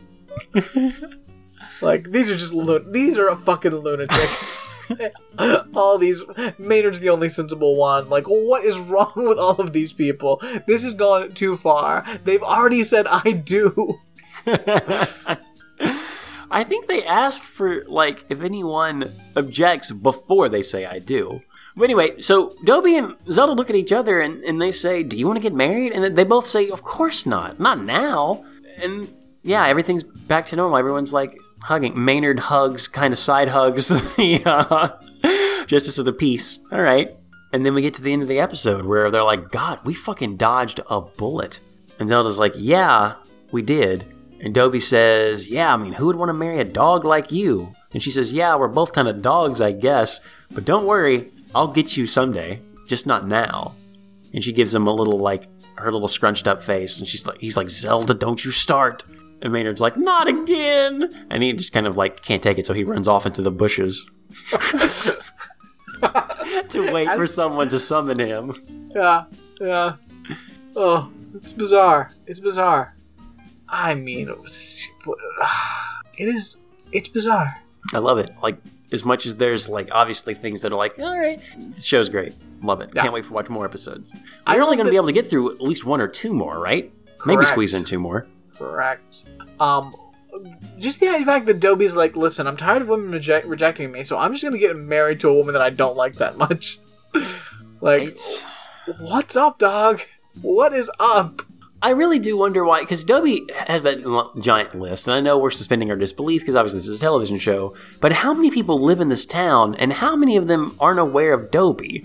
Like at this point, Dobie's dated everyone in town. How many schools? Like, what's the population? This is the 60. Like, is it Cincinnati? And he can go to like every hill here and just like, hey guys, I'm Dobie Gillis. What's up? To every hill. Cincinnati is known as the the Seven Hills City. You know this. um, let's see. Blah, blah, blah. Does it say where it takes place? I'm sure it the, in the actual book, I think parts of it take place in Minnesota, parts of it takes place at a college in another uh, state, but I don't remember exactly where. But those are the stories, which again I think fluctuate. Like sometimes it's this, sometimes it's that. Ah. In the many worlds of Dobie Gillis. Brad, who won and who lost in this episode? I mean, Zelda won. She doesn't marry Dobie, so she has time to, I guess, grow up. She can still have her crush, but she's not shackled to him so that when she gets older, she'll realize, oh, yeah, no, Dobie, pass. Yeah, So I'd almost be willing to give it to her because Yeah. everyone else goes through agony during this. that's true. To what end, other than their own stupidity? Yeah, yeah. I think I think Zelda's the closest to winning. Well, maybe, maybe. Uh, I don't know. It's it's hard on Maynard, so I can't say that. Yeah, I think. I think uh, Zelda wins, but who lost? The only other person I would humor to win would be one of the women that rejected Dobie, the one that offered to buy him a milkshake or a malt on her treat. Because one, she's got money to throw around, and she's uh she's a single lady just in this town on the prowl. So good for her. And plus, she passes up Dobie, so she dodged another bullet again. That's true. I think she may win it. I think you're making a good case. Because for a second, I thought that was I thought that was the same one that was uh, um, breaking up with the captain of the football team. oh no, that's a story was a that different needs to be told. That's a story Yeah, that needs to be told. Something happened there. And the other woman, yeah, she's she's yeah, she's on the edge of. Who is the loser? I want to say Zelda's dad. Because whatever cachet he built up being uh, um, good thinking uh, uh, Jimmy or whoever the fuck he is, um, his wife is never going to trust him again. And you know that it, she's definitely going to call him out for that spilling that champagne on the carpet now. Oh yeah, he's fucked. Why would you pull that card of hey, you know at the office they call me uh, thinking fellow? Like, why would you fucking do that for this, dude? You Yeah. you save that. You save that for something. Ah, I don't know. That's just the kind of guy he is. So yeah, he definitely loses. I, I t- wholeheartedly agree. Um, best dressed, worst dressed. Are you completely against the uh, proto turtleneck, or d- is there some part of you that likes it? no, because it's it's also like really baggy and weird, and like the sleeves are rolled up, but they're weird and I, it's not good. I don't like it. So okay, it, it is in the running. I want to say mom's cookie dress is strange too. Not dress, but the shirt outfit where it has the uh, the excess squares at the bottom or whatever the hell that's supposed to be, and then the weird giant plastic button. Because that's just so strange to me. And of course, Are we doing, main- wait, are we doing best dressed or worst dressed? worst dress. I'm sorry if I misspoke. I apologize. Okay. Um, I turtleneck I think is in the running for that. Um, but yeah, mom's dress is weird. But at least like, I don't know, it's just weird. I, it looks nice. Agreed. All right, so maybe it's not in there. I mean, maybe it's just unique. It's just strange, but I don't think it's necessarily bad. I okay, it's the miscongeniality of, I guess, all the ensembles. It's like yeah, it's like it's best in. It's yeah, it's It's curious. It's curious. It's a but I don't know if curious the outfit. worst. I think turtleneck may be the worst. the fact that I was that I compared it to a burlap sack, and we both were like, yeah, I think means it has to be labeled the worst outfit. Yeah. But who's best dressed? I like Dad's um um Zelda's dad's pinstripe suit. That is a cool suit. Um, I like uh, the baton woman's suit, but I guess technically that's a uniform, so I don't know if that counts. That 'Cause it- counts. that that only doesn't count when Jonathan pretends that costumes don't count for some reason. Well, I, that's why I used the word uniform. I, that was a tactful use of the word. Yeah. Um, I like it because it's so fantastic compared to the other stuff. Second only to the curious, most curious outfit of the uh, whole show. New award, most curious outfit. Zelda's mom's. Everything else is safe. We got Frumpy Sweater Girl. Um, Dobie's outfits are always just like straight laced. I like the plaid dress on Plaid the, dress on is that pretty cool. I, li- I, I like I like the uh, baton uniform.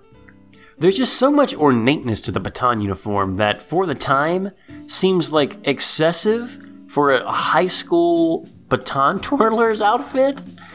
To where I'm like, all right, there's something that pushes it over to the top for that, and that's why I would nominate it if you're game. Sure, I'm down. There you go. We got it all. We got it all. We did it.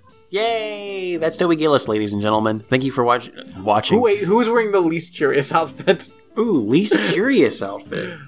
I mean, Maynard, I would say also that one outfit is a standby curious outfit. That's true. Who who had the the least? I think Dobie's probably the least curious outfit. Yeah, everything Dobie wears is like, yeah, okay, that makes sense. Yeah, shirt Dobie's not trying. Yeah. Joey, Joey, Dobie is not trying to impress anyone. He's not trying to make a statement. He's trying to blend in. Boring. Truth. And There are a lot of ceramic figurines in Zelda's house, by the way. really, see, I love little things like that in any show. But I didn't even notice the ceramic figurines. There's some stuff in there. There's I- some weird set dressing. I noticed the Cyclops illustrated. Wow, there are a lot of weird ceramic figures. There's a ceramic cat. There's like two ceramic cats. Yeah. That's weird. There's a vase. There's just a weird matted picture on the wall that's tiny compared to its frame that has two giant, like, bulbs, I guess, like showcasing it. But the lamp on the table has equally large bulbs, so it's like, how much light do you need in that corner? It's also a open, like a by a window. Strange. Is that desk's sole purpose to be the telephone desk? Because that's an awesome thing that that was a thing Oh, yeah. back then. I have to have a desk for my telephone so I could write something down, obviously, but also this is just my telephone station. And when talking on the phone, I'm at the telephone desk. Yeah, that was a thing. Those ovens, the two stoves they have are way too small for a family this size. There's what are you cooking in there? Um, Dobie Gillis, ladies and gentlemen, thank you so much for listening to Ramjack. Um, get in contact with us. Go to the website ramjackpodcast.com. All the methods are there. Visit our visit our wiki. Go to the Facebook page and join it. Talk to us. Chat at us. We do have some feedback. All right, so guys, we got some voicemail here. Um, this first one from Matt. Hey, Ramjack Podcast, Brad, Alex, Jonathan, if you're there, uh, it's Matt. I've got I've got two monsters for you, and I'm not really good with spotting monsters. In my opinion, people who are just like normal people, and sometimes they do irritating things. But hey, that's life, and you just kind of gotta, you know, deal with it. Well, that's not the spirit of the podcast. The spirit of the podcast is that everybody is awful pretty much all the time. Yeah. So I've got two nominees for you. I know it's a little early. We're not into April Anarchy quite yet, and I do think that there is no greater monster in uh, of the past year than a Twin Peaks season three fan. but I've got two personal monsters. Uh, the first one I'm gonna call I'm gonna call a middle seat malcontent. So I'm flying out of Phoenix after Christmas, visiting my folks. I posted about that in the Facebook group. Um, flying back to Oakland, and I'm I, I'm sitting in the window seat. There's a young girl in the aisle seat. No one's in the middle seat. I'm thinking, oh man, I hope no one hope no one sits in the middle seat, because that would be nice not to have somebody in the middle. But nope, this like twenty something like kind of gross dude sits down like um I don't know. We were just about. It was like we were just about to leave, and he just he finally shows up. He sits down. All right. He's talking on the phone. He's talking on his on his cell phone. Though he's also watching videos on his phone while he's talking on his phone. So he sometimes p- puts the phone away from his ear to watch a video. So so there's noise coming from the phone while oh. he's talking on the phone, and nobody else on the plane is saying anything or doing anything. It's like dead silent on the plane, which is really nice, except for the guy right next to me, middle seat malcontent, who is talking and talking to his girlfriend. Oh, you sick? Oh, honey. Oh, boo. You know, I think he called her boo. Uh, you know, you should drink, eat something. You should drink some. Can you want to feel like eating? Like, uh, it's just on and on and on What? whatever. But he's talking and talking, and and the, and the plane is leaving the, the the gate. Okay, we're we're leaving, and you're not supposed to have your phone on. Now, you and I and whatever we we can talk about like the merits of that rule that the FAA has about having your phone in airplane mode when you're on the runway taxiing, whether you're leaving or coming to the air, air, airport. Uh, like, I think it's probably bullshit, but it's the rule. So everyone's obeying the rule except for this guy who's just chatting away, chat, chat, chatting away, putting possibly our own, you know, our safety at risk. Anyway, the flight attendant comes by, male flight attendant. That's important because yeah, he uh, he says, "Sir, sir, you have to turn your phone off." I'm just saying goodbye, says the middle seat malcontent. I'm just saying goodbye, sir. No, I'm gonna stand here until you turn it off. You you have to turn it off in front of me. Big heavy sigh. So he turns off his phone. So that's irritating. Uh, that he had to be told. He's 20 something years old, and he kind of implied that when he got on the plane, because I could hear his whole conversation, fortunately, yay, lucky me, uh, that, you know, he had just flown on some other plane and, like, his flight had just connected or something. So I know this is not his first time on, on the plane, but I kind of wanted to lean over and be like, first time on an airplane, buddy? Like, you don't know the rules? Like, ha ha ha, passive aggressively? Uh, because the next thing is that he doesn't have a seatbelt on. So the flight attendant comes back, sir. You, you have to put your seatbelt. You have to con- you have to put your seatbelt together. Also, put your tray table up. The fuck? so so the guy he puts his seatbelt on. He puts his tray table up, and then he mutters under his breath, "Faggot." Yeah. The worst. uh, it's 2018 now, and he goes, faggot. But the male flight attendant, you know, it's, uh, dude, like you're in a public space. You got a stranger to your right and a stranger to your left. Like you cannot be saying these things. Like who are you? You're 20 something years old. You're a nobody and you don't think the rules apply to you? You think you're better than everybody? And you're to say homophobic slurs under your breath with people all around you who in the dead silent silence of this tube can hear everything you're saying uh, I, I, I'll tell you, when we were flying, like when we had just taken off and I was looking over uh, Phoenix, I was thinking, you know what? I would be totally okay if this plane crashed right now because at least this asshole would be taken out of uh, out of existence. And I also kind of wanted to text somebody and say, um, if the plane goes down and they do a you know memorial for all the people who passed away in this plane, make sure somebody you know finds the name of the guy who sat in this middle seat, middle seat malcontent, and makes the world just known, makes known to the world that this guy is a fucking loser, homophobic, bigot, asshole, rule ignorer. This one's going long. Anyway, I call this guy middle seat malcontent. I want to put him forward as a contender in April Anarchy. I think I should send my uh, my next monster in a separate email. So I'm going to do that. You can play that next time you record. Not as good as this one though. That's just you know spoilers. Nice. Should we wait, or should we go ahead and play the next one? I will say this: that is an amazing monster. Yeah. Let's save, let's Um, save the next one for next time. That's let's what he said save to it. do. Let's pace out our monsters. I feel that that's a scenario that requires a very loud and forceful "What the fuck did you just say?" I think everyone needs to be made aware. He needs to be shamed, and you need to get bumped up to first class. Yeah, yeah. What a I, yeah. No. who openly defies the plane rules? Yeah. No, I mean, this guy- yes. the flight attendant already hates this guy. You make a scene about it. Um. Oh, like they're gonna do whatever to to make sure they lay on thick how they're um rewarding you and telling that guy to fuck off. Oh, well, if you push it too far, they would have escorted that guy off the plane, probably, or That's dragged not- him off. Yeah, I mean, That would be cool too. Whatever you can do to make him embarrassed, um, uncomfortable, or um upset that you're getting something that he's not. I think you got to go for it. this guy's the worst. Guys, guys, do not be afraid to make a scene. Uh, it's what I've been counseling people lately. I'm sure we'll talk about it next time Jonathan's on. But I was counseling him earlier today Oh, to, yeah. to take a stand and tell people to fuck off. It you really have to play that right though, because some people are also not afraid to make a scene. And if you're going against someone who, I guess you just have to outscene them if they end up being a, a scener as well. I'm making Yeah. a lot of words up right now. Hey, um, it's cool. Just so you know, um, I can outscene anybody. I, I know this friend. Nobody, nobody's gonna beat me. I mean, we know this from our, our years of debating.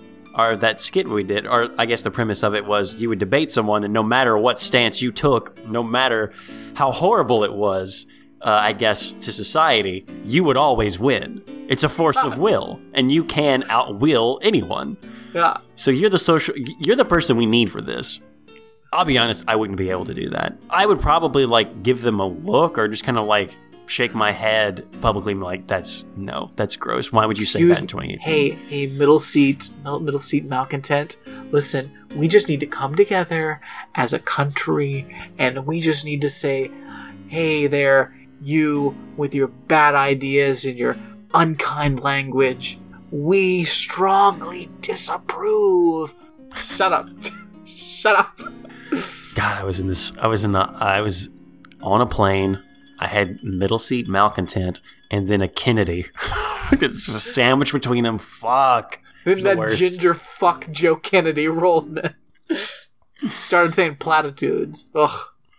That would be the worst setup. Talked about how great commu- how technical colleges were. Ugh, fucking garbage. Hi, Ramjack. This is John Parnasek. I wanted to call and give my thoughts on season one, episode 37. Good lord, episode 37 of season one of the Many Loves of Dobie Gillis. That episode is known as Here Comes the Groom. Quick thoughts on that. I am still mortified by the mere existence of the fuzzy, grimacing testicle that is the Dobie Gillis cartoon. I really can't stand him. I really enjoy, on the flip side, the Tarantella gag between Dobie's mom and dad. I love how they are so easily distracted by the tangential and they completely forget Dobie's in the room uh, just so they can sort of relax in a bit of nostalgia. They're very funny to me. I like the crinkle nose gag between Zelda, who we meet here for the first time in terms of Ramjack's experience, the gag between Zelda and Dobie. I like how Dobie tries to initiate the crinkle nose gag and it just doesn't work because it's not the classic uh, setup and follow through. I I don't really think the women wanting Dobie post engagement convention or joke that kind of runs through that montage. Uh, clearly, that's a little problematic in 2018. But I, you know, God help them, they want Dobie now that he's about to get locked down. They want a taste of that Dobie ice cream cone. Uh, I the show really enjoys teasing kids for saying like all the time, which I did not understand was such an old gag or joke for old people to make about kids. I, I, I thought it was a much more modern convention. And Best Dressed easily goes to the goofy tie Maynard wears as the best man at Dobie's uh, failed wedding. Uh, I don't know who the worst dressed is. You guys will figure that out yourselves. But those are my thoughts on Here Comes the Group. Nice. Oh yeah. The the only reason I during our recap said the whole uh, thing with Maynard saying like a lot was because of Jonathan's voicemail. I also thought that was was surprised to find that that is not a new uh, hang up of the people who want the kids off their lawns, making fun of kids that say like. Maybe got a resurgence when we were younger, but part of me Well, I wonders think- if that I hasn't just always been a part. Tracks. I think there's like the, I think there's like the cool beatnik like track that that we get here from Maynard, which is what they're playing up. But then we get, uh, I think then the when we had the '80s Valley Girl was a different like. I think they're they're very- two different um, tracks of the word like in similar fashions. Same word, different tracks, as Brad says, and I agree with that. It's a totally different thing. So, but yeah, it's delightful. It's delightful. Thanks for sharing your thoughts, Jonathan. We appreciate it. Indeed, indeed. And friends, if you're visiting your great aunt and she locks you in your room before the midnight bells and you hear something s- spooky in the hallway, it's nothing to be afraid of, friend. It's just everyone's favorite roller skate ghost.